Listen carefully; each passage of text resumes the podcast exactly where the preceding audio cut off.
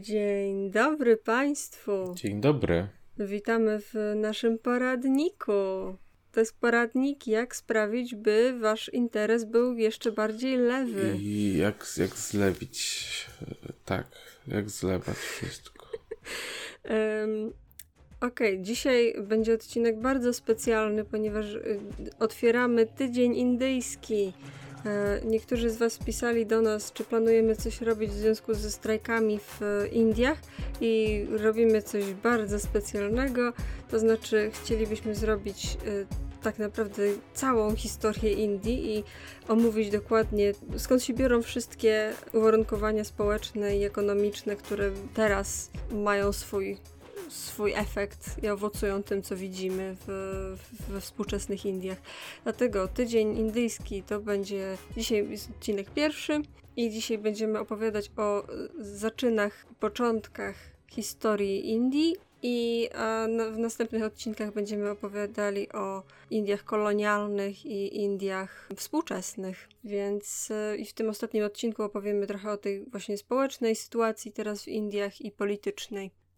Okej, okay, to y, dzisiaj chciałabym zacząć od tego, że z, zanim zaczniemy w ogóle gadać o czymkolwiek związanym z Indiami, klikajcie przyciski. Po pierwsze, klikajcie we wszystkie możliwe przyciski i y, polecajcie znajomym. Na, najbardziej polec klikajcie w przycisk poleć znajomemu. Nie wiem na jakiej platformie jest taki przycisk, ale możecie to zrobić. Tak, zaproś, zaproś do polubienia. A poza tym musimy się pochwalić, że ostatnio przekroczyliśmy tysiąc subów na YouTubie, więc ja, ja już osobiście czekam na, na ten e, bursztynowy przycisk, co się, co się od YouTube'a dostaje w tej, z tej okazji. Czy tam jaki jest to tysiąc? Na pewno jakiś jest, jakiś musi być no przecież. Musi być. Z papieru musi mogę być. ci zrobić, mogę ci wysłać laurkę. O, proszę. Powinni chociaż laurkę wysyłać, nie? No każdym razie, tak, w każdym razie następny cel to jest, to jest milion subskrypcji i czekamy, nie? Liczę, że tak do, do, do 35 odcinka będzie. Dobrze, tak myślę. Wy powinniście nam to zapewnić. Zasługujemy tak. na to. Cześć, tu Amelia z przyszłości. Bardzo przepraszam, ale w tym odcinku być może będzie słychać, jak moja pięcioletnia sąsiadka skacze na skakance. Nie byłam w stanie wyciszyć części jej tupania, ale i tak ją szanuję za to, że skacze na skakance, więc przepraszam za te odgłosy. E, Okej, okay. zanim przejdziemy do e, Indii, dzisiaj będzie taki odcinek bardziej wstępny, bardziej może jak się kiedyś interesowaliście, to będziecie wiedzieli te rzeczy, ale chciałabym zacząć od tego, że jakiej terminologii będę używała, bo pewnie niektórzy z Was wiedzą, e, istnieje różnica między słowem indyjski i słowem hinduski. Niestety w polskich mediach często się używa wymiennie tych słów, no one nie znaczą tego samego. Indyjski odnosi się do całej państwowości, całej jakby cywilizacji kultury Indii i też no nie oszukujmy się, też kiedy mówimy historycznie, to nie tylko chodzi o te tereny, które dzisiaj są Indiami, ale też e, Bangladeszem, Pakistanem i nawet dalej na wschód i na zachód. E, natomiast słowo hinduski odnosi się do konkretnej e, przynależności religijnej i etnicznej ludności, która mówi w języku hindi i ludności, która wyznaje hinduizm. Mm, dlatego dzisiaj będę się starała Mhm. A tutaj tylko disclaimer, że to jest dokładnie sama sytuacja, to jest tajlandzki tak. i tajski, więc jak ktoś wam mówi, że y, tajski nie być jak tajlandzki jest, tak, tak samo jak I, jest indyjski. No, i, i, tak samo na przykład y, Banglijczyk to jest obywatel Bangladeszu, Bengalczyk to jest przynależność etniczna.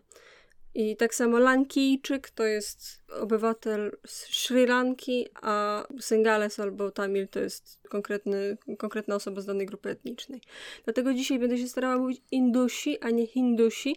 Wiem, że słowo Indus jest w polskim rzadkie, ale uważam, że powinno być częstsze, żeby jakby rozgraniczać te dwa pojęcia od siebie. Okej, okay, jeśli chodzi o, o, o, o transkrypcję to będę używała. Są w Polsce przyjęte nazwy, które mi się nie podobają. Na przykład, że e, Mugalowie są tłumaczeni jako Mogołowie. Uważam, że to jest strasznie mylące, że jest ta jedna literka, która ma odróżniać jedno od, od, od Mongołów. E, więc może będę mówiła Mugalowie też. Mm, nie obchodzi mnie, że tak się nie mówi. Jak y, nie piszcie nam w komentarzach, ja mam doktorat z indologii i tak się nie mówi. Znajdź sobie prawdziwą pracę, byczku. E, nie, y, nie będziemy tak, nie, nie będziemy mówić poprawnie w tym podcaście. Okej, okay, jeśli chodzi jeszcze o, o, o taki, takie wprowadzenie językowe, no to pewnie wiecie, że nie ma czegoś takiego jak język indyjski albo język hinduski. Najwyżej mamy język hindi, a, raczej on się nazywa hindustani, bo między Urdu i Hindi występuje coś, co się nazywa kontinuum językowe, czyli że, że to jest w zasadzie jeden język, tylko się różni troszkę dialektami i między Urdu i Hindi występuje taka ciekawa przypadłość, że im bardziej formalnie, tym bardziej się od siebie oddalają. Na poziomie nieformalnym w zasadzie są wzajemnie zrozumiałe i są bardzo podobne, natomiast im dalej w las, im, im na przykład bardziej specjalistyczne słownictwo albo formalne, tym bardziej e, urdu przypomina perski albo arabski, a hindi przypomina sanskryt. A, czyli co, czyli, czyli że pewnie kiedyś były bardziej odmienne, ale przez to, że ale w potocznym użyciu się do siebie po prostu, po prostu przeniknęły nawzajem? To znaczy tak, one były kiedyś jednym... Ciężko powiedzieć, że były jednym językiem, bo to jest tak, że taką łaciną Indii jest sanskryt. I te języki indoaryjskie w zasadzie wszystkie się w jakiś sposób łączą albo pochodzą od y, sanskrytu. Y, natomiast w tym przypadku po prostu było tak, że Urdu występuje na tych tam, gdzie jest Pakistan e, i bardzo, bardzo zachodnie Indie. I tam, dlatego tam był większy wpływ muzułmański wpływ, wpływ Persów i, i, Arabów, ale do tego jeszcze przejdę za chwilę, jak będziemy mówili o historii e, Indii starożytnych i klasycznych. A i jeszcze jest ciekawostka, że sanskryt jest, jest tą łaciną, jest, jest językiem starożytnym, z językiem starożytnych ksiąg, ale nadal istnieje społeczność w Indiach, która mówi w sanskrycie, więc y, w Indiach istnieje każda możliwa społeczność, ale to, to też jest ciekawe.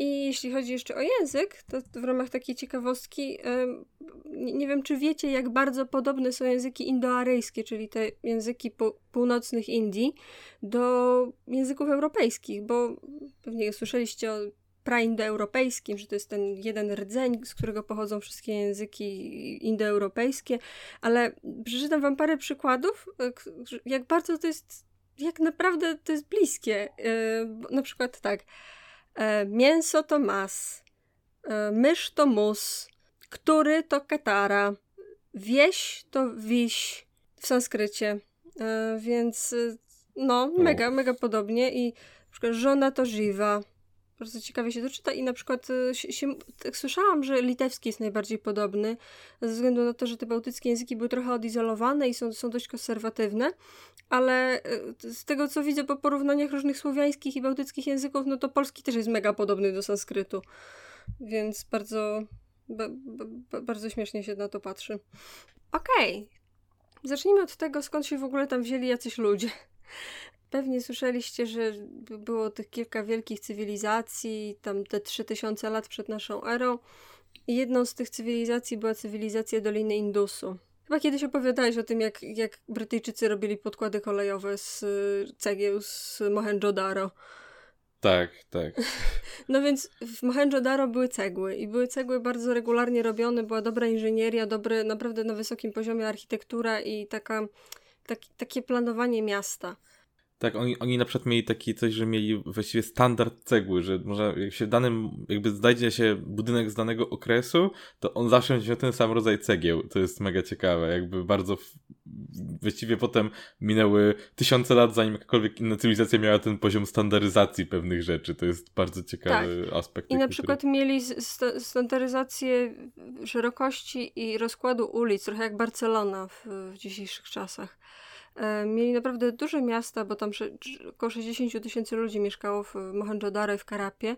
Byli ale za to, co ciekawe, ponieważ mówimy tutaj o, o, o że brązu, to brązu, nie, żelaza, żelaza, to, yy, to jest bardzo dziwne, bo akurat w tej yy, społeczności nie znaleziono właściwie żadnej broni. Mieli jakąś, jakiś tam fort w Mohenjo-Daro, bo wiadomo, że jest jakaś konstrukcja obronna, ale nigdy nie znaleziono w, w, w jej okolicach żadnych, żadnego szkieletu i dlatego sądzą, że w ogóle nie było wojen, albo były jakieś bardzo małe, na ma małą skalę i zasadniczo ludzie po prostu handlowali, żyli sobie na chillku.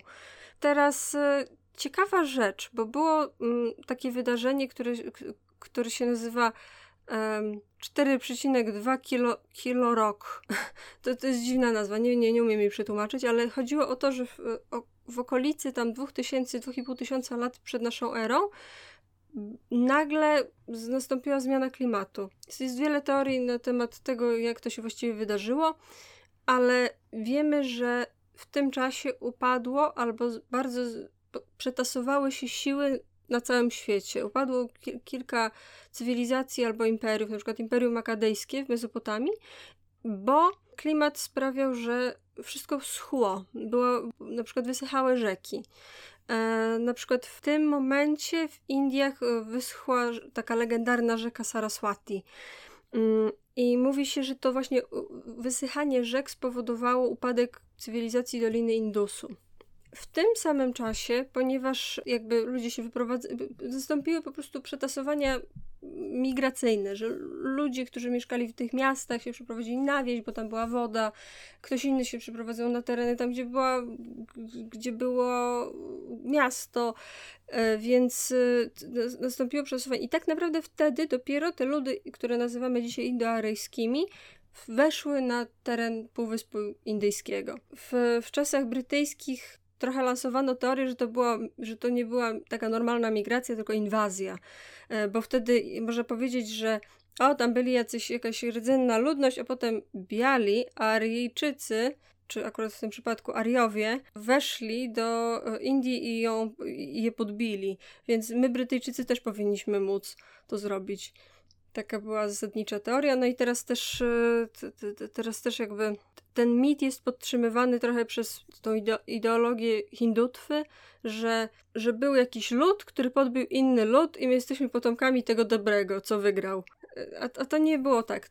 Swoją drogą to jest też ciekawe, ale bardzo często, jak sobie, jak są różne archeologiczne teorie, to wynika z nich właśnie e, stara wersja jest taka, że no oni najechali i podbili tych, oni najechali i podbili tamtych i dopiero od niedawna pojawia się taka, taki ruch, który coraz częściej podważa mm. tą, to, to, jakby wcześniej brano to za pewnik, że jeżeli gdzieś był lud i pojawi, e, pojawił się drugi lud, to znaczy, że oni się podbili, a dopiero od niedawna pojawił się taki mm. ruch, żeby zmieniać trochę e, to myślenie i nie brać tego za pewnik i coraz częściej znajduje się dowody właśnie na to, że różne zmiany etniczne następowały bardziej tak pokojowo i po prostu naturalnie. E, podobna sytuacja była między innymi z Egiptem. No, ale to jest, to jest mhm. tak, tak, właśnie ciekawa rzecz, że bardzo długi czas tak zakładano, że podbój jest naturalną, jedyną sposobem, w jaki, w jaki ludy się tak. zastępują. Nie możesz po prostu pójść na piechotę gdzieś, musisz od razu czołgiem jechać. tak. Tak, i to, i to jeszcze jest ciekawe, bo y, ta ludność rdzenna, która tam wcześniej mieszkała, która jest uważana za jakby bezpośrednich potomków cywilizacji Doliny Indusu, się nazywają Adivasi. I oni nadal żyją. Adivasi nadal, to nie jest tak, że oni się asymilowali, czy wyginęli, czy coś, tylko nadal Adivasi są społecznością która walczy o swoje prawa, bo na, są trochę traktowani jak tacy nordzenni Amerykanie, nie? że jest ich malutko, e, więc można je, ich zlewać i na przykład y, bardzo dużo Adivasi mieszka w stanie Odisha, Orisha i e, to, to jest jeden z najbiedniejszych stanów. W zasadzie nie ma tam takiej normalnej infrastruktury, nie inwestuje się w ten stan, jest po prostu bida. E, I Adivasi, całe tysiąclecia walczyli o swoje prawa takie obywatelskie, a, a teraz wcale nie jest im lepiej po uzyskaniu niepodległości. Ale do tego być może przejdziemy jeszcze w następnych odcinkach. I opowiadam o tym dlatego, że wtedy akurat, kiedy powiedzmy umówmy się, że było tak, że Ariowie dominowali, jeśli nawet nie podbili, to dominowali y, politycznie i kulturowo nad, nad Adivasi. I wtedy wykształciło się coś takiego jak Arya Varna i Dasa Varna. Arya Varna to aria dosłownie znaczy szlachetny, czyli szlachetna kasta e, versus dasawarna, czyli brudna albo niska kasta. I to był zaczyn systemu kastowego, jaki znamy dzisiaj.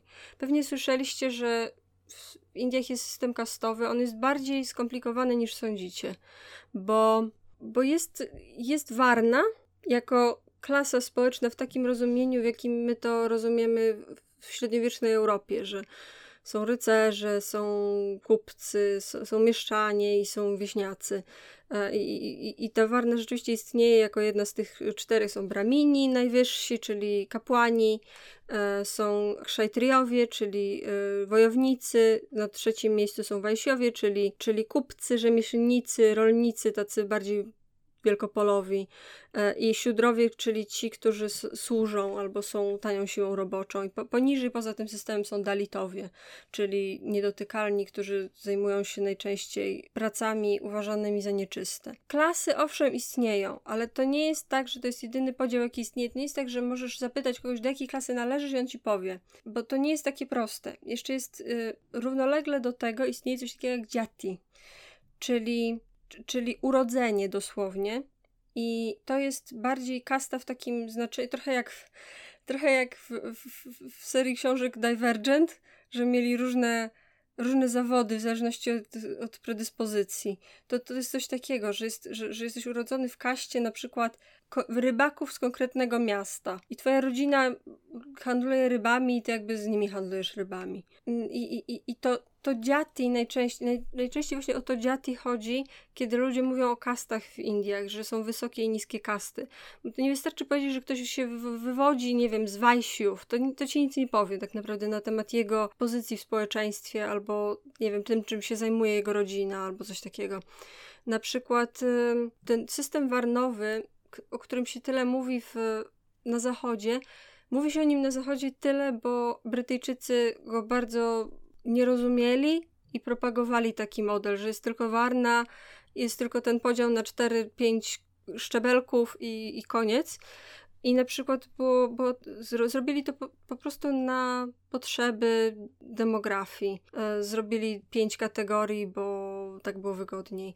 I e, na przykład e, jest w Indiach 3000 wyróżnionych dziati, czyli tych małych urodzeń. W rodzaju jesteś, nie wiem, praczem z konkretnego miasta, albo praczem z konkretnego regionu, albo jesteś skrybą wojskowym z innego regionu każda, z tych, powiedzmy, grup będzie miała swoje dziati.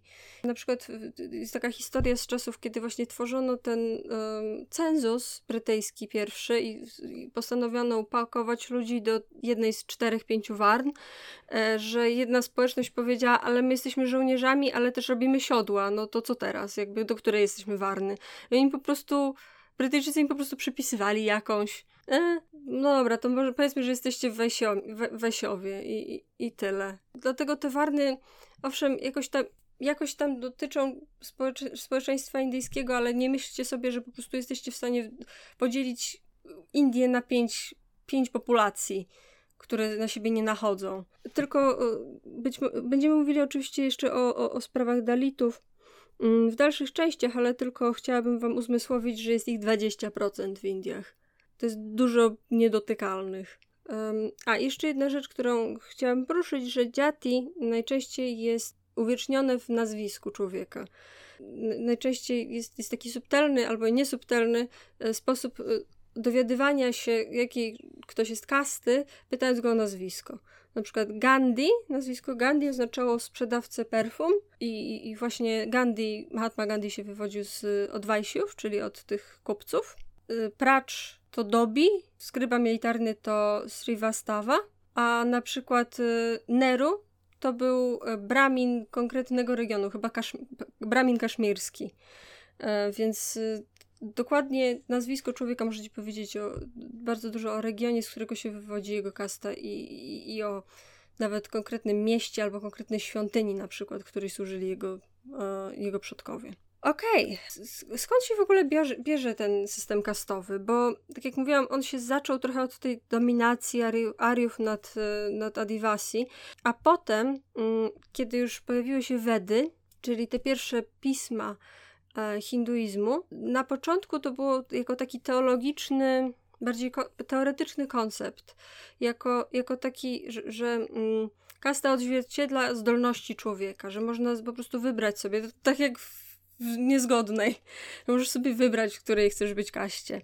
Dopiero potem, jakby kiedy ustalił się, ustaliła się hierarchia społeczna, kiedy niektórzy ludzie chcieli y, zacząć być arystokracją, wtedy zaczęło się, zaczął się ten sztywny podział społeczny. I on to nie jest tylko religijne. Znaczy, ciężko w generalnie, kiedy mówimy o, o, o religii, o kulturze i o społeczeństwie, ciężko rozdzielić te rzeczy od siebie, ale mm, to nie chodziło tylko i wyłącznie o utrzymanie hierarchii, ale też o takie stymulowanie gospodarki, bo to nie jest tak, że są dziati, które są wyższe albo niższe, ale są takie dziati, które są uważane za czystsze.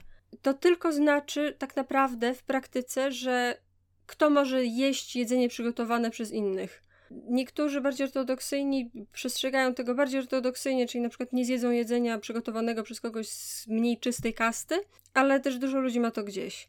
W praktyce, tak jakby tradycyjnie, to miało takie znaczenie, że, że miałeś powiedzmy w ramach tej teologii, tej, tej, tej, tej um, kosmologii hinduistycznej, miałeś swoją drogę, miałeś swoją darmę, czyli swoją powinność, to co powinieneś robić i czego nie powinieneś robić w ramach swojego urodzenia i w ramach swojej warny. I na przykład powiedzmy, że byłeś tym rybakiem, nie? nie powi- a, a na przykład twój sąsiad był szewcem. E, to ten szewc miał zakaz łowienia ryb w ramach, swojej, w ramach swojej, swojego urodzenia. Nie mógł łowić ryb, to było dla niego nieczyste zajęcie. A dla ciebie nieczystym zajęciem było wytwarzanie butów. Więc musieliście sobie nawzajem zlecić zadania. E, często to się robiło w systemie barterowym, często właśnie to jakby stymulowało takie społeczne myślenie trochę w Indiach. No tak, zwłaszcza, że jednak mm, jeszcze do nie tak dawna, w Europie w wielu miejscach normalnym było to, że dużą część takich codziennych przedmiotów człowiek, jak najwięcej rzeczy człowiek starał się wytwarzać sam, zwłaszcza w, w terenach takich pozamiejskich, -hmm. nie? A więc to ma sens. Ale chciałem spytać, bo mm, mówisz, że jakby jedno jest nieczyste dla drugiego, czyli o ile ogólnie występuje taka hierarchia, że jedni są czystszy od innych, to rozumiem, że w tym przypadku to nie jest tak, że na przykład, nie wiem, robienie butów jest brudniejsze od łowienia ryb, tylko w tym przypadku chodzi o to, że one są brudne tylko dla, czy nieczyste tylko dla tej konkretnej osoby, bo ona jakby nie ma takich uprawnień społecznych, żeby to Bardziej zrobić. Bardziej chodzi tak? o tą drugą, akurat pewnie buty to zły przykład, bo buty faktycznie są brudne i myślę, że faktycznie rytualnie pewnie to byłoby bardziej nieczyste zajęcie zajęcie, ale jakby dla, dla naszych potrzeb teraz chodzi mi o to, że po prostu pewne zajęcia są dla ciebie, a pewne zajęcia są nie dla ciebie. I jak wykonujesz te, które są dla ciebie, to jest mhm. dobrze, a jak te wykonujesz, co są nie dla ciebie, to niedobrze. Czyli, czyli, mm. czyli właśnie niektóre zajęcia nie funkcjonują w hierarchii, ale już do, dochodzi ten kontekst, kto je wykonuje, tak. tak? I to się łączy oczywiście z wiarą w reinkarnację. Teraz może chwilę powiem o, o tym, czym jest hinduizm. Przede wszystkim opiera się na czterech księgach wedyjskich, one z, z, zawierają filozofię, są cztery wedy. Y, jedna jest y, z hymnami pochwalnymi, druga jest z formułami ofiarnymi, trzecia jest śpiewnikiem, a ostatnia jest zaklęciami, więc bardzo fajnie. Hinduiści wierzą w reinkarnację i wierzą w bardzo piękną rzecz, że jesteśmy wszyscy jednym oceanem. Cały wszechświat jest jednym oceanem i każdy z nas jest tylko kropelką, która czeka, żeby się wyrwać z, z tego, z czego zwisa i wpaść do tego oceanu. Um, I kiedy zdajesz sobie sprawę, kiedy w odpowiedni sposób osiągasz, osiągasz świadomość, wracasz do oceanu, czyli twoja, kropelka twojej duszy wtapia się we wszechświat i twoja dusza jest uwolniona z kręgu reinkarnacji. I oczywiście jest, jest coś takiego jak dharma, o którym już mówiłam, że to jest po prostu właściwe rzeczy, wykonywanie właściwych czynności, mm, które ci może przybliżyć y, do, do, do, do bycia uwolnionym. Jest coś takiego jak karma, czyli prawo, to, to, działa trochę bardziej dla nich jak prawo fizyki niż jak na, jakiś, jakaś faktyczna kara. działa to trochę tak, że dla hinduistów dosłownie niektóre rzeczy przynoszą pozytywną energię w takim fizycznym rozumieniu, że po prostu masz tą pozytywną albo negatywną energię i ona powoduje coś w twoim ciele. Nie że masz, to nie, że masz karę, to jest trochę bardziej jak choroba, że to powoduje chorobę u ciebie. Nie, nie że jesteś winny, po prostu no, wywołuje ją. Czyli nie ma jakiegoś y, przeświadczenia o jakiejś sile wyższej, która nagradza cię lub karze, tylko po prostu jest jak jest. To tak? znaczy bogowie, to jest różnie, bo w hinduizmie są, są różne odłamy i one różnie traktują istotę Boga. Są takie bardziej non-teistyczne, że no są bogowie, ale tak bez przesady. W sensie coś, można im złożyć ofiarę co, co, jakiś czas, ale bez przesady nie zrobią nic za bardzo dla ciebie. A są tacy, którzy bardziej, być może pod wpływem religii e, abrahamicznych są bardziej, są bardziej zainteresowani właśnie Bogiem, centrują trochę bogów I są też różne odłamy. Są cztery główne odłamy, hindu, odłamy hinduizmu. One zależą od tego, którego z tych trzech głównych e, bogów w panteonie najbardziej wielbisz, albo że za tego naj, najwyższego.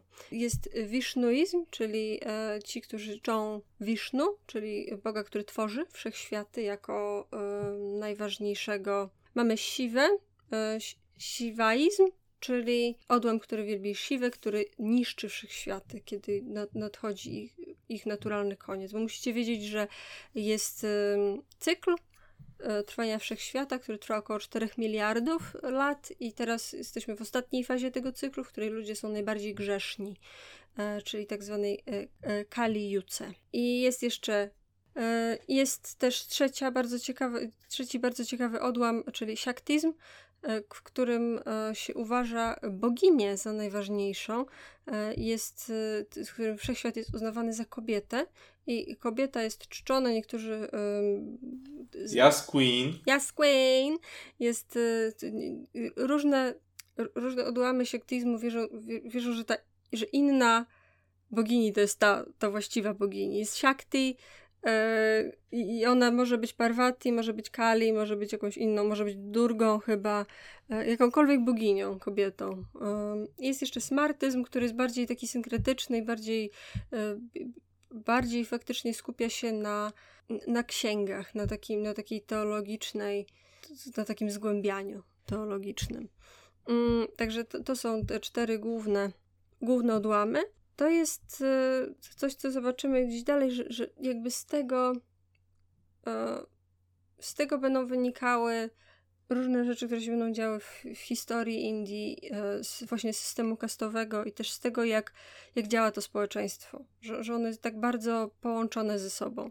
I jak widzimy na przykładzie tych Adivasi i różnych innych społeczności w Indiach, pod wszystkim jest jakaś dodatkowa warstwa społeczna, pod wszystkim jest jakaś dodatkowa jakiś dodatkowy poziom skomplikowania. Mm, na przykład y, w, Indiach jest bardzo dużo y, małych społeczności religijnych w rodzaju Zaratusztrianie, którzy, właściwie wszyscy, którzy uciekali przed jakimś, y, przed jakimś politycznym uciśnieniem, uciekali do Indii. Na przykład w Indiach na samym południu, tam gdzie jest Tamilandia, tam gdzie jest Tamil Nadu teraz, jest społeczność żydowska, która jest starsza niż europejska społeczność żydowska. Wow. No, po prostu wprost z, wprost z Palestyny do, mm, do Indii. Mm, Okej, okay, teraz y, chwilę, sekundkę opowiem o e, głównych regionach Indii. Mm, domyślam się, że będziecie słuchać tego bez dostępu do mapy, więc postaram się powiedzieć to najprościej jak się da. Generalnie są cztery główne regiony, które nas interesują. Jest północny zachód, tam gdzie mniej więcej teraz e, Punjab i Pakistan. Mm, jest, y, to, to, to, się nazywa Dolina Indusu. Jak będę mówiła o Dolinie Indusu, to jest to. Jest na północny wschód coś, co się nazywa nizina hindustańska albo nizina gangejska. Ja chyba częściej mówiła, będę mówiła gangejska. W centrum kraju, trochę na południe od tych dwóch, jest wyżyna Dekan. I na samym południu są niziny nadmorskie, tak powiedzmy, że ostatnie jedna, ostatnia jedna piąta na południe to, jest, to są niziny nadmorskie i po obu e, na obu wybrzeżach są też niziny. Też w tym regionie na, na południu są tak zwane gaty, czyli wzgórza, które e, górują nad, e, nad morzem. E, I będę teraz e, opowiadać o historii klasycznych i starożytnych e, Indii i będę głównie się skupiała na północy kraju, bo południe to jest trochę inna historia. To jest jakby trochę inny kraj po prostu. Do, do ludów drawidyjskich przejdę za chwilę, bo też są bardzo ciekawe, ale po prostu to jest inna historia. Chciałabym zacząć od, od Chandragupty. Mamy bardzo ciekawą historię, bo to jest e, historia, w której e, która dobrze ilustruje pojęcie samospełniającej się przepowiedni. E, więc mamy rok około 300 lat przed naszą erą. Trwają w Europie e, najazdy Aleksandra i Aleksander podbija Azję. E, a w tym czasie Indie są małymi państewkami, królestwami, księstwami. E, nas na razie interesuje, że na samej północy, tam gdzie jest e, nizina gangejska, na północnym wschodzie, jest królestwo Nandów. Obok tego królestwa Nandów rodzi się facet, który się nazywa Cianakia. I kiedy się rodzi, to mnisi dżinistyczni dają mu, dostaje przepowiednie przy narodzinach, że będzie wielkim twórcą imperium. To znaczy, że będzie, że, że, że wychowa kogoś, kto zacznie imperium. I Cianakia, dorastając w to, wierzy i postanawia adoptować jakiegoś chłopca i szkolić go na władcę imperium. Tylko, że Cianakia jest takim normalnym jakby typkiem po prostu ze wsi i no nie ma dostępu, żeby dać komuś możliwość zostać królem czy coś. I tak łazi sobie po wioskach i już patrzy, czy jest jakiś fajny chłopak, którego mógłby adoptować i zrobić królem. I, i, i nagle widzi, że, że jakiś, jacyś chłopcy się bawią w wojnę i jeden chłopak e, rozkazuje reszcie chłopaków i o, fajny chłopak, myśli sobie, i adoptuje tego chłopaka. I chłopak się nazywa Chandragupta. No i Cianakia i, i Chandragupta, który, którego Cianakia wychowuje, po prostu postanawiają zostać, no dobra, będziemy robić imperium. I razem budują armię po prostu najemników i takich byczków. Po prostu zbierają ludzi po wioskach i robią armię. I... Ale to jest takie, takie dziwne, jakby Chyba pierwszy raz słyszę tego typu e, origin story. To, to, to taki origin story, on jest, e, musisz wiedzieć, że spisywany z dupy strony, bo jest od strony Greków spisywany. Wiele set lat później. Także to jest tak pół legenda, pół, pół prawda. Nie wiem, ile z hmm. tego to jest faktyczne źródło. Um, Plutarch chyba trochę pisał o Chandragupcie. Także to, to, to, to, to było bardzo... No, no i tak, jest, jest Aleksander, który sobie podbija Azję, dociera do Imperium Nandów i w Imperium Nandów chce podbijać dalej Indie, ale mm, no żołnierze mu się buntują. I mówią bez przesady, kurwa, wracamy do domu. I jak mu się buntują, to Aleksander wraca, ale to, że oni w ogóle podeszli tak blisko i że było, naprawdę, jakby chcieli, to mogliby sobie wziąć to Królestwo Nandów, jakby chcieli i, i, i przez to wziąć całe Indie ale e, to też sprawiło, że ponieważ król, król Nandów był mega niepopularny, to tylko właściwie to imperium czekało, żeby ktoś je wziął. No i Chandragupta i Chanakya zrobili zamach stanu. Po prostu zrobili, wzięli swoją armię byczków i podbili imperium Nandów bardzo łatwo, a potem już mniej łatwo podbili inne tereny w różnych kierunkach w zasadzie całe te, te tereny, które dzisiaj nazywamy Indiami e, i po, południową Azją, z wyjątkiem e, troszkę bardziej na południe, tam, tam bardziej w centrum kraju było państwo Kalinga. Do tego jeszcze wrócimy. I tego akurat regionu nie podbili. Potem, jak, e, jak Chandragupta się już tak rozrasta, to wbija też w te terytoria, które były przejęte przez Greków wcześniej. Więc y, mówi o no więc Aleksander się z nim bije, a raczej generałowie Aleksandra się, się z nim biją. No i nawet jest taki moment, że mógłby wygrać, ale e, zamiast tego stwierdza, że może lepiej po prostu się pogodzić. Zawierają pokój Grecy z e, Chandraguptą. Chandragupta żeni się z córką greckiego generała. Grecy dostają 500 słoni bojowych. Git.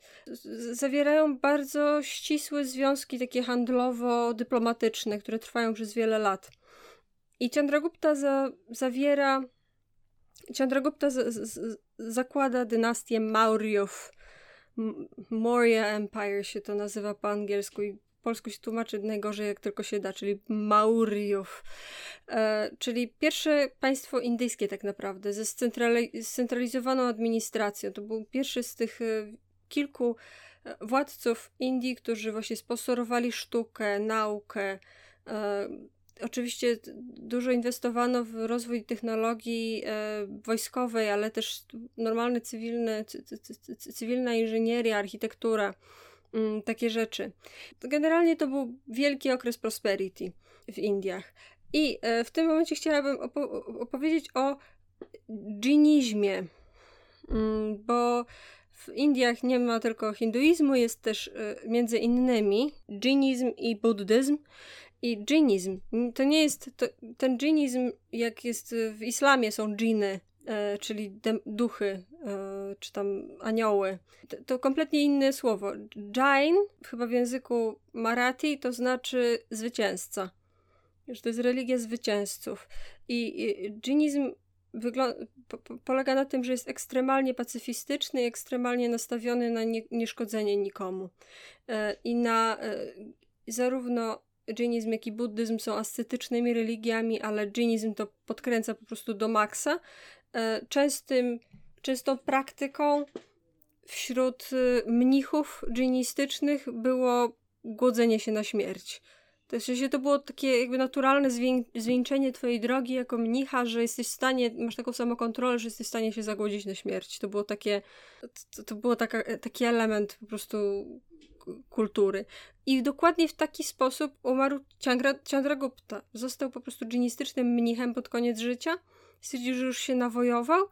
Postanowił nie szkodzić nikomu i e, umarł jako dżinistyczny mnich, zagłodząc się na śmierć. Potem jego syn był taki Se. Potem wnuk Chandragupty nazywał się Asioka. E, w profesjonalnych, fachowych źródłach e, historycznych jest znany jako Asioka pojebany, ponieważ y, był absolutnie był psychopatą. Był wielkim fanem tortur, wielkim fanem tortur dla zabawy wielkim fanem palenia ludzi żywcem bez powodu. W wojnie o sukcesję zabił według niektórych źródeł 99 swoich braci przyrodnich, e, ale udało mu się podbić państwo Kalinga. Pewnie pociągi też jeździły na czas z jego czasów. I były niższe podatki niż w Unii Europejskiej. Tak. I więc zabił te setki tysięcy ludzi. E, głównie przy podboju właśnie państwa Kalinga. To była ta wielka wojna, że zginęło setki tysięcy ludzi z każdej strony. No i po tej wojnie Asioka szuka tak bardziej intelektualnie. Jest, jest to przedstawiane jako taka, że, że ojejku, bo on, on się tak, był taki skruszony, biedny, a on nie był w ogóle skruszony, tylko po prostu szukał intelektualnej rozrywki w postaci religii i akurat tak się trafiło, że jego bratanek, w sensie syn jednego z braci, których zabił, był mnichem buddyjskim. Ten, ten mnich buddyjski był na tyle inteligentny i na tyle się go nie cykał, nie, nie bał, że, że jakby zro, zrobił na Asioce wrażenie. I ten buddyjski mnich e, go nawrócił na buddyzm i Asioka postanowił zostać buddystą i e, wprowadzić buddyzm w całym kraju. Teraz musimy opowiedzieć o buddyzmie. E, buddyzm to e, religia, którą założył Siddhartha e, Gautama w V albo IV wieku przed naszą erą. I również jest religią ascetyczną, która polega na między innymi ahimsie, czyli pacyfizmie, czyli nieszkodzeniu, innym, tylko że na przykład y, dżinizm to podbija tą ahimsę tak, że nawet nie możesz tak naprawdę jeść. Jesteś weganinem i oprócz tego w, w tym weganizmie jeszcze nie możesz jeść roślin, które trzeba z bulwą wyrwać całe, czyli nie możesz jeść ziemniaków, buraków i tak dalej, tylko możesz jeść takie, że nie umierają jak zjesz listek czy coś. Że nie może absolutnie niczemu szkodzić, według niektórych nawet nie możesz nosić ubrań i nie możesz y, robić y, i, i, i mnisi dżinistyczni noszą takie maseczki na twarz, żeby broń Boże mucha im nie wpadła do ust, bo wtedy mogliby ją skrzywdzić przez przypadek. E, to był taki rytuał, że jak gdzieś siadali, to musieli najpierw bardzo ostrożnie strzepnąć z, z tego, na czym siadali. Wszystko, co tam się tam znajduje, żeby nie zgnieść e, jakiegoś małego żyjątka. Jejku. Także to jest dżinizm. I właśnie pewnie znacie historię, że Siddhartha Gautama był księciem, który był trzymany w, w, pałacu, a potem wyszedł z tego pałacu i zobaczył nieszczęście ludzkie i postanowił mu zaradzić. I on właśnie się e, oddalił z mnichami dżinistycznymi na początku. To oni mu kazali pościć i tak dalej.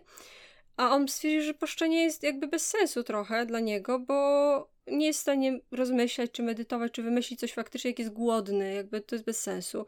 Z, zamiast tego postanowił stworzyć religię, która będzie też ascetyczna, ale bardziej oparta na drodze środka. O buddyzmie pewnie nie, nie, nie chcę za dużo się rozwodzić, bo sami sobie możecie poczytać. Generalnie dążysz do tego, żeby za pomocą medytacji, odpowiednich działań, odpowiedniej koncentracji, odpowiedniego nastawienia się wyrwać z e, kręgu reinkarnacji poprzez nirwanę. O być może jeszcze, jeszcze w następnych odcinkach opowiem o, o rozwoju e, buddyzmu na świecie. E, w każdym razie wielką postacią w historii buddyzmu jest właśnie Asioka, który jako pierwszy tak naprawdę spopularyzował i był wielkim sponsorem um, buddyzmu, ufundował wiele świątyń, ufundował na przykład, pisał sam też różne religijne teksty, e, tylko żebyście, żeby wam nie przyszło do głowy myśleć, że on jest jakimś fajnym typkiem, bo to nie jest tak, że on z, zaczął buddyzm i o, w buddyzmie jest ahimsa, to przestanę zabijać ludzi, tylko normalnie wprowadzał ten buddyzm za pomocą pogromów, co jest bardzo zabawne swoją drogą, buddyzm, buddyjski pogrom i, i, i, i masę ludzi zamordował. Wiesz, teoretycznie jak wrzucisz wszystkich do zbiorowego grobu po dokonaniu rzezi, to sprawiasz, że wszyscy są, wiesz, razem i tak, tak dalej. Tak, wszyscy jesteśmy w jednym oceanie krwi.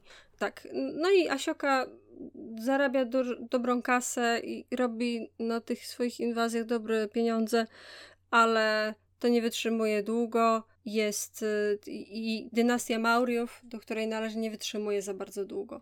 Generalnie historia Indii to jest trochę historia, mamy dwie rzeki, Indus i Ganges, nad tymi rzekami są zajebiste szlaki handlowe i, wszyscy walczą o kontrolę nad tymi rzekami i wszyscy walczą o, kontrolę nad tymi ziemiami, e, więc masz miliardy małych królestw, które się po prostu przewijają, co 15 lat masz nowe, nowe imperium, które zabija drugie imperium, e, więc jak będę, jak skaczę o, o 500 lat, to po prostu wiecie, tam się działy rzeczy, tylko że po prostu działy się na tak lokalną skalę, że nawet nie wiadomo co o tym mówić. E, I, i, I też bardzo mało mamy źródeł, tak naprawdę. W Indiach nie było tradycji kronikarskich, historiograficznych. Było pisanie poezji, pisanie po filozofii, o nauce, ale po prostu nikt nie spisywał historii, kiedy ona się działa. E, więc mamy tylko tak naprawdę propagandowe źródła w rodzaju, że masz bitwę i obie strony twierdzą, że wygrały. E, no, no nie wiem, byku. No czemu nie? Mm. czemu nie? E, tylko jedno, co, co, chciałabym, żebyście wiedzieli o tym, e, o, o tym e, po upadku Mauriów, że to, co było, to, co jest dzisiaj Afganistanem, Pakistanem, po, północno-zachodnimi Indiami, e, było znane jako Królestwo Indogreckie. I to było bardzo dużo małych królestw, które powstały po upadku Imperium Aleksandra. I były bardzo silne związki między Grecją a Indiami, nawet y, monet używano takich samych. Mm, monety indyjskie wybijano w dwóch językach, po, po, po, po w sanskrycie i po grecku. Także greckie, greckie wpływy były bardzo mocne. E, teraz chciałabym na sekundkę przejść do Tamilakam, czyli do Tamilandii. Tamilandia to jest moja nazwa, ale Tamilakam to, Akam to znaczy Landia, jakby po tamilsku, więc Tamilakam to jest Tamilandia. Jest na samym południu Indii. E, pewnie wiecie, że języki drawidyjskie są kompletnie odrębne i te ludy są kompletnie odrębne od, od północy. E, nawet się mówi, że są jedne z najstarszych języków świata. Są bardzo konserwatywne i na przykład masz język telugu, tamilski, malayalam, które są e, aglutynacyjne i są, nie mają żadnej wspólnej etymologii z indoaryjskimi. Są kompletnie inną gałęzią, nie mają żadnego wpływu, żadnego, żadnego związku z, z tymi europejskimi językami. To były, południe Indii to były bardzo bogate regiony, bo to był idealnym, patrzcie, że to jest dokładnie w połowie drogi między Afryką a Azją Południową, znaczy Azją Południowo-Wschodnią, e, więc to był idealny moment, idealne miejsce na przykład na przeładunek. E, więc to były mega bogate regiony, dlatego nie były podbite. Mm, tak długo, bo po prostu miały zajebistą armię i zajebiste, zajebistą kasę. Się mówi, potem trochę był rewizjonizm historyczny Brytyjczyków, którzy twierdzili, że zbudowali Madras i że, że to oni zafundowali Madras. W Madrasie były świątynie na kilometr wysokości w XII wieku, bo tyle mieli co, co, kasy. Co? Czek czekaj, co? Może nie, nie kilometr dosłownie, ale na mega wielkie, nie wiem, no 20 pięter. Czyli co, mieli, mieli, po prostu mega rozwinięte miasto, Brytyjczycy sobie przyszli, postawili szopę i powiedzieli, tak. że to oni zbudowali wszystko? Tak, dokładnie tak było. W Chennai jest, y, możecie sobie wygooglać, nawet nie jestem w stanie tego opisać, ale to jest jak taki wieżowiec, świątynia wieżowiec. Na, na, absolutnie prze, prze, piękne i takie bardzo impressive. I też e, te dynastie fundowały religie inne. E, generalnie w Indiach, w, dużych, w wielu okresach historycznych, szczególnie po Asioce, jest dużo e, jest, jest panów, którzy po prostu mieli wyjebane na to, kto jaką ma religię. Bo wiadomo, że, że jest dużo różnych społeczności religijnych i jakby bez sensu w ogóle się o to bić. I, i mamy, to musicie wiedzieć, że Tamilakam były trzy główne królestwa, było e, Ciola, Ciera i Pandia. I Ciola wygrało tą walkę. Ciola potem opanowało całe, całe południe Indii i całe e, wschodnie wybrzeże. Mm, momentami jeszcze to się oczywiście przetasowywało, ale Ciola generalnie to byli ci główni. E, I na przykład tak, no Ciola to byli ci wielcy sponsorzy sztuk, nauk w tych czasach. Dobra, teraz wracamy na północ. Na nizinach Gangesu, czyli na, na wschodzie kraju, i zaczyna się walka o dominację kolejny raz. Wygrywają Guptowie. Po prostu wygrywają zbrojnie, tam było ziup, ziup, ziup, y, te fronty śmigały w lewo i w prawo, ale ostatecznie wygrały, wygrali Guptowie.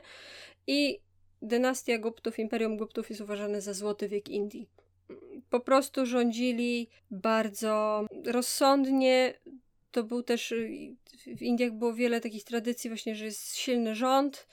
E, jeszcze później opowiem przy, przy, przy sułtanacie Delhi, jakie były piękne reformy gospodarcze, ale e, tutaj akurat było, na przykład dla Chińczyków to było w tym okresie szokujące, że na przykład nie ma kar cielesnych, że była albo grzywna, albo e, naj, najwyżej, najgorszą karę, jaką mogłeś dostać, to za zamach stanu, obcięcie ręki.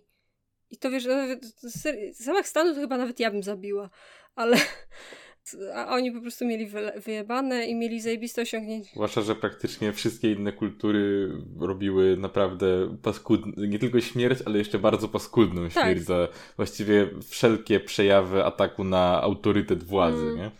E... Bo to były zawsze takie pokazówy, które miały nauczyć ludzi, że tego się po prostu nie robi. No tak, miało być taki, takie, no oni mieli bardzo taki, bardzo powiedzmy nowoczesny, e, nawet na dzisiejsze czasy system e, karny. I to był też czas wielkich, e, wielkiego rozkwitu sztuki. Był na przykład wtedy do kanonu hindi, hinduskiego dołączyło Mahabharata i Ramayana, czyli te wielkie epiki hinduskie. Y, na przykład fundowano też publiczne szpitale, a medycyna była bardzo rozwinięta, bo na przykład usuwano zaćmy, usuwano kamienie nerkowe, bardzo chirurgia i anatomia i fizjologia człowieka były bardzo y, dobrze zbadane w Indiach. E, na przykład wtedy też każdy region rywalizował i każdy region miał swoją, swoje kasty fizyków każdy, były rodziny fizyków, które ze sobą konkurowały w obrębie małego tam królestwa czy regionu i te regiony jeszcze, jeszcze ze sobą um, konkurowały, więc była taka naprawdę nauka na wysokim poziomie. E, na przykład e, tacy dwaj panowie, którzy byli trochę jak e, Newton i Leibniz tego okresu, e, to, to, byli e, Brahmagupta i Aryabhata. E, Brahmagupta wymyślił zero i, i obliczył obwód Ziemi. W zasadzie poprawnie e, i też pi odkrył, a Ariabata e, odkrył ruch obro obrotowy i obiegowy Ziemi. Swoją drogą zawsze się mówi o obwodzie Ziemi, się mówi o e, Grekach, a tutaj mm jakoś zupełnie też nigdy się nie spotkałem z tym, że w sensie nie słyszałem, że, że w Indiach też to zostało mm. obliczone. W Indiach wszystko obliczyli. W Indiach mieli generalnie bardzo matematykę na wysokim poziomie. E, możecie sobie obczaić, jakie rzeczy e, wykombinował Brahmagupta, generalnie całą al algebrę, jaką znacie ze szkoły. E, sam wykombinował po prostu. Okej. Okay. I niestety Guptowie zostali strasznie nadwyrężeni przez najazdy Hunów. Hunowie ich najechali w około 500 roku i ta, ta, inwazja nie była długa i też została odparta, ale wystarczyło. Wystarczyło te 20 lat, żeby się zerwały szlaki handlowe na przykład, żeby po prostu ludzie, którzy handlowali właśnie na tym e, paśmie, przerzucili się na inne rynki zbytu albo prze, przerzucili się na inne szlaki. E, też e, to się zbiegło z tym, że zakończyło się dynastia Han w Chinach, e, więc e, przetasowały się i trochę się skończył handel między Rzymem a Chinami, więc no, Indie już nie były na tym szlaku, też zbiedniały. generalnie bardzo dużo takich ekonomicznych e, czynników miało wpływ tutaj, że, że, że Guptowie się zakończyli. Okej, okay, jest VI wiek, Mahomet. Mahomet, islam, islam się rozprzestrzenia i praktycznie od razu Indie mają kontakt z islamem. E, praktycznie od razu są duże społeczności islamskie w Indiach przez takie normalne migracje i handel. W XII wieku północ kraju podbijają Gurydzi. E, to byli, e, Gurydzi się wywodzili od Mameluków. Mamelukowie to byli ci turkijscy żołnierze, którzy byli rekrutowani z niewolników. Niewolników się skupowało, nawracało się ich na islam, uwalniało się i byli żołnierzami państwowymi. Więc Gurydzi podbili północ kraju, która była osłabiona, bo nie było tam żadnego dużego królestwa, bo Guptowie zjebali. Później te, te, ten, to imperium Gurydów się przekształca w sułtanat Delhi pod panowaniem Mameluków i później są już cztery dynastie sułtanatu Delhi. To jest ta, ta główna siła i też to jest ten moment, w którym Indie zaczynają być coraz bardziej islamizowane. W, po, w pierwszych powiedzmy paru, paru władcach wprowadzono ten islam i no, w islamie jest tak, że są te podatki od bycia niewiernym, więc wprowadzono, wprowadzono podatki, trochę, trochę robiono, na przykład zmieniono system prawny tak, żeby był zgodnie z islamem, a nie zgodnie z hinduizmem. Ale też no, bez przesady, no nie będą kombinować z, z nawracaniem wszystkich ludzi, miliarda ludzi w Indiach na, na islam, więc też niespecjalnie się napinali na to e, mamelukowie. Pierwsza rzecz, e, którą chciałabym opowiedzieć, to jest to, że po pierwsze to był moment bardzo wielkiego rozwoju kraju, e, też wojskowego rozwoju, bo wtedy wraz z Mamelukami do Indii wchodzi konna, walka zbrojna. Wcześniej albo była piechota, albo, um, albo słonie. Armia mieli na tyle mocną, że odparli Mongołów. Jako jedni z niewielu yy, mocarstw historii odparli Mongołów. I co ciekawe, z tymi Mongołami to było tak, że Mongołowie ich, za, ich zaatakowali, jak wiadomo, od północy. Więc kto bogaty i mógł, ten uciekał z północy na południe, żeby uciec przed Mongołami, bo nie wiadomo było, jak się to potoczy. Więc jak byłeś, powiedzmy, bogatym typkiem z północy, to prawdopodobnie byłeś muzułmaninem, a potem już byłeś bogatym typkiem muzułmaninem na południu. Więc jakby z, z Mongołami tak naprawdę y, islam rozprowadzono na całe Indie, do, same, do samego południa. I t, t, bardzo fajne są te reformy, y, reformy gospodarcze, które wprowadził y, sułtanat Delhi. Bo na przykład tak, gospodarka była kontrolowana centralnie, rynki były kontrolowane przez rząd. E, była kontrola cen produktów takich codziennych, że najważniejsze na przykład produkty żywieniowe były, były sufity cenowe. Najbardziej mi się podoba, że znacjonalizowano gorzelnie. Wprowadzono licencje na handel. Trzeba było mieć na przykład, że, że była reglamentacja niektórych produktów. E, to jest to, czego my lewaki chcemy. Islamski komunizm. E, dokładnie to.